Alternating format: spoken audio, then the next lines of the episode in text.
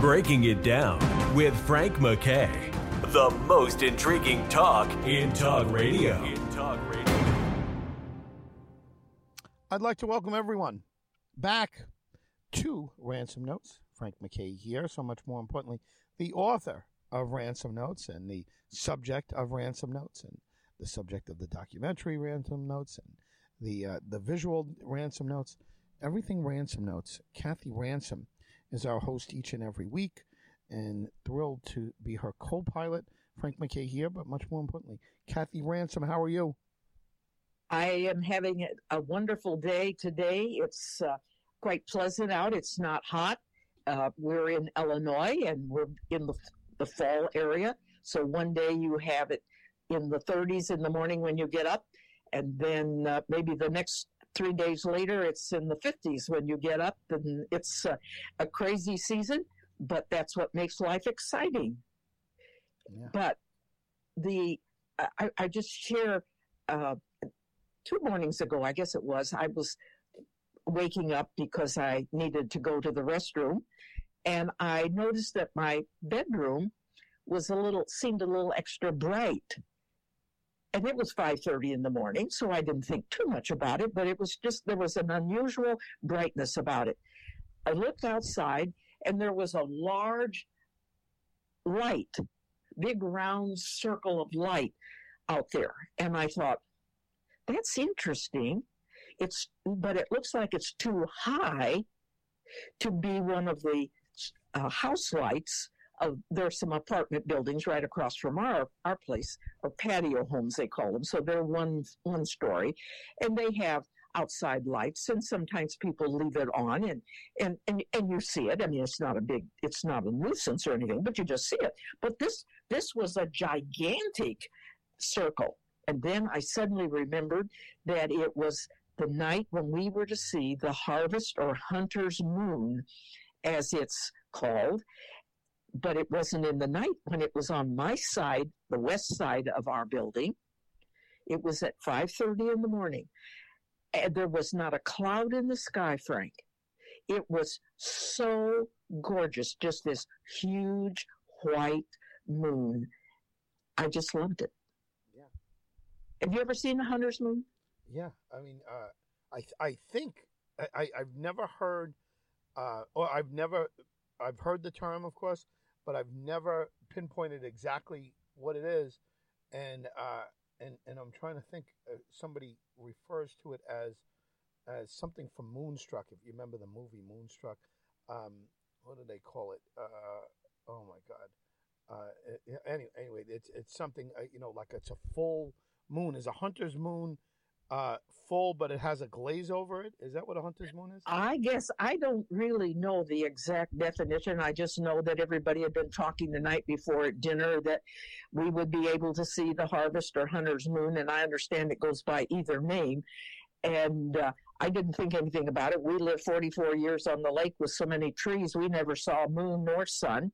Uh, you know, I mean, we, you know, when we were at home uh, because there were enough trees. Then they hid the sky. So I didn't even think about it. And then uh, that morning, when it was just so stunningly more bright in my bedroom, why I was just left. I was just amazed. But that's okay. Have you heard the term leftovers? And when you think of leftovers, what comes into your mind? Well, I know my mother used to say, and and other people used to say, uh, if if you said what's for dinner tonight, and she would sometimes say leftovers, and I guess that meant what you know whatever we were eating the two nights before, and kind of be a potluck of uh, of things that we just had recently, not too long ago, because it would be no good, right? But um, leftovers would be whatever was left over from another meal. Did you it, when you would hear your grandmother say you're having leftovers tonight, did that make you cheer? Did that make you scream? Or did you just remain neutral? I think depending on what it, what it was, if it's something that I really enjoyed, you know, uh, chicken cutlets, for example. I, I used to love my mother's chicken cutlets and my grandmother's chicken cutlets. So if it was leftovers and it was chicken cutlets, I, I would be very excited about that. Well, the other day, I was home having lunch alone. My housemate was doing something else for lunch. I don't remember what. And I was hungry. And I went over to the fridge and I poked my head in. And usually we have some kind of leftovers there that you can warm up, whether it's soup or leftover from dinner the night before, uh, whatever it might be. But there really just wasn't much. And so I'm sort of thinking, oh boy, what am I going to do? And then I thought, well, let's see. What in the world could I find in the refrigerator? I pulled over the pulled out the vegetable drawer and I found a, a tomato that was in decent shape. I found some green onions that were sort of wilty uh, and wrinkled.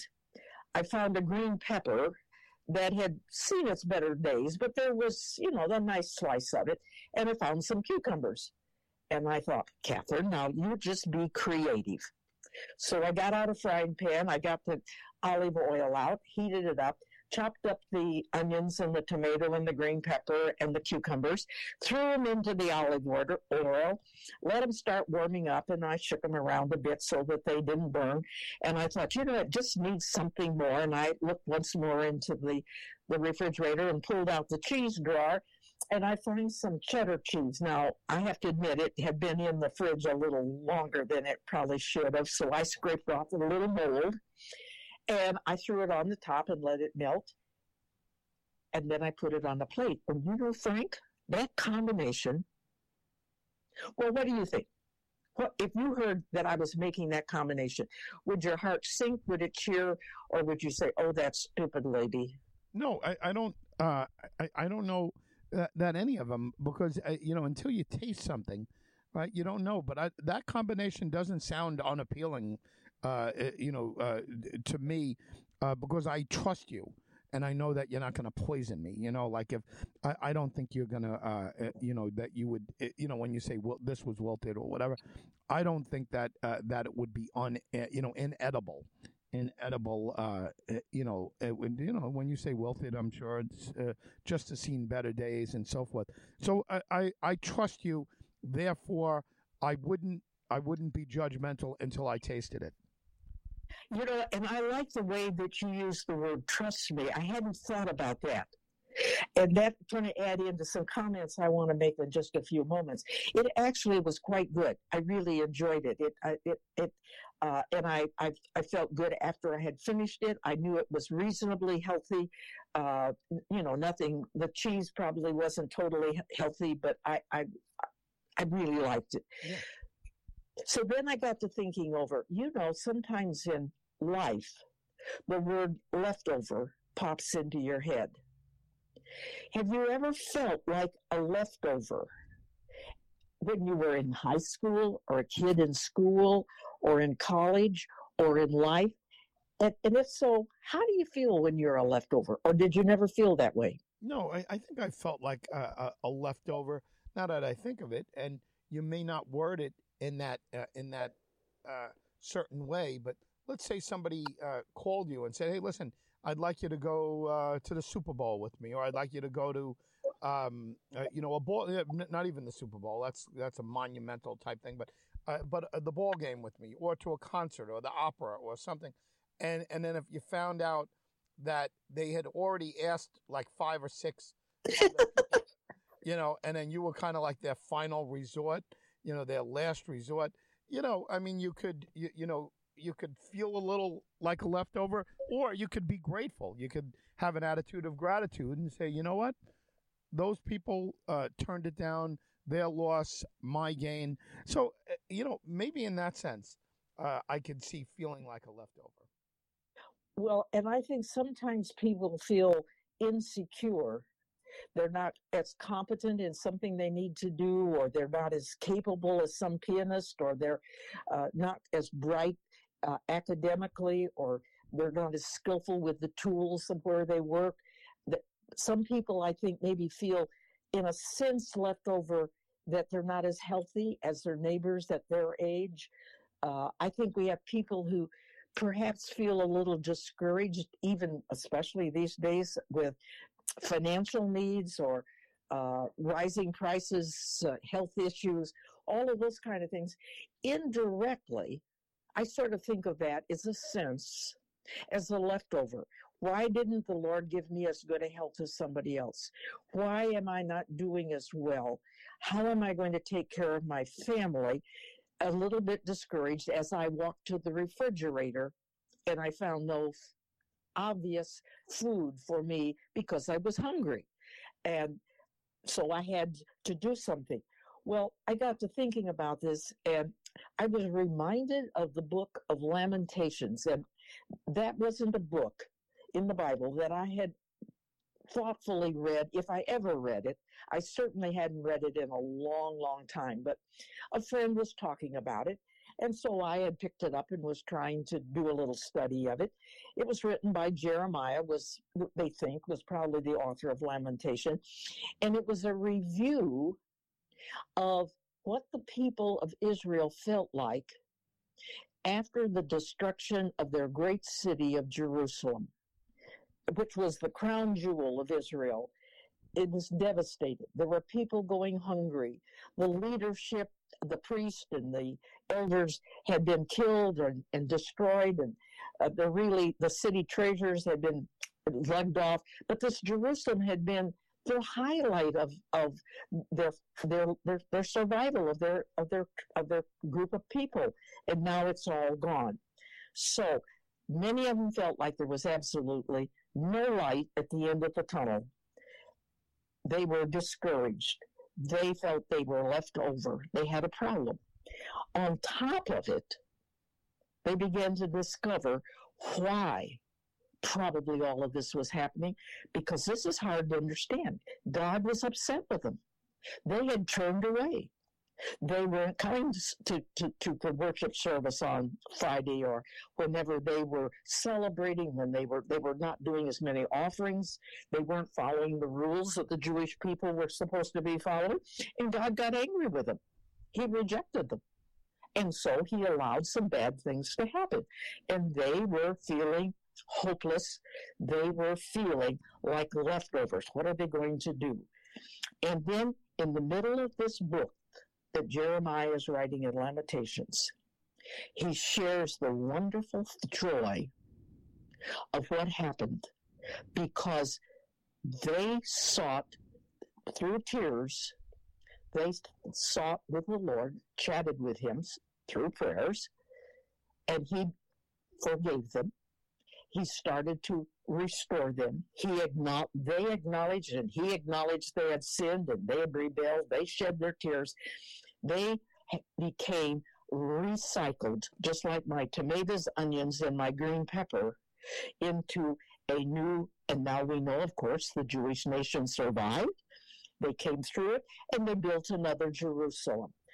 But their despair and their fear turned to joy because they tried to be creative and return to the Father, to return to the Lord, which is a wonderful, hopeful story for each of us.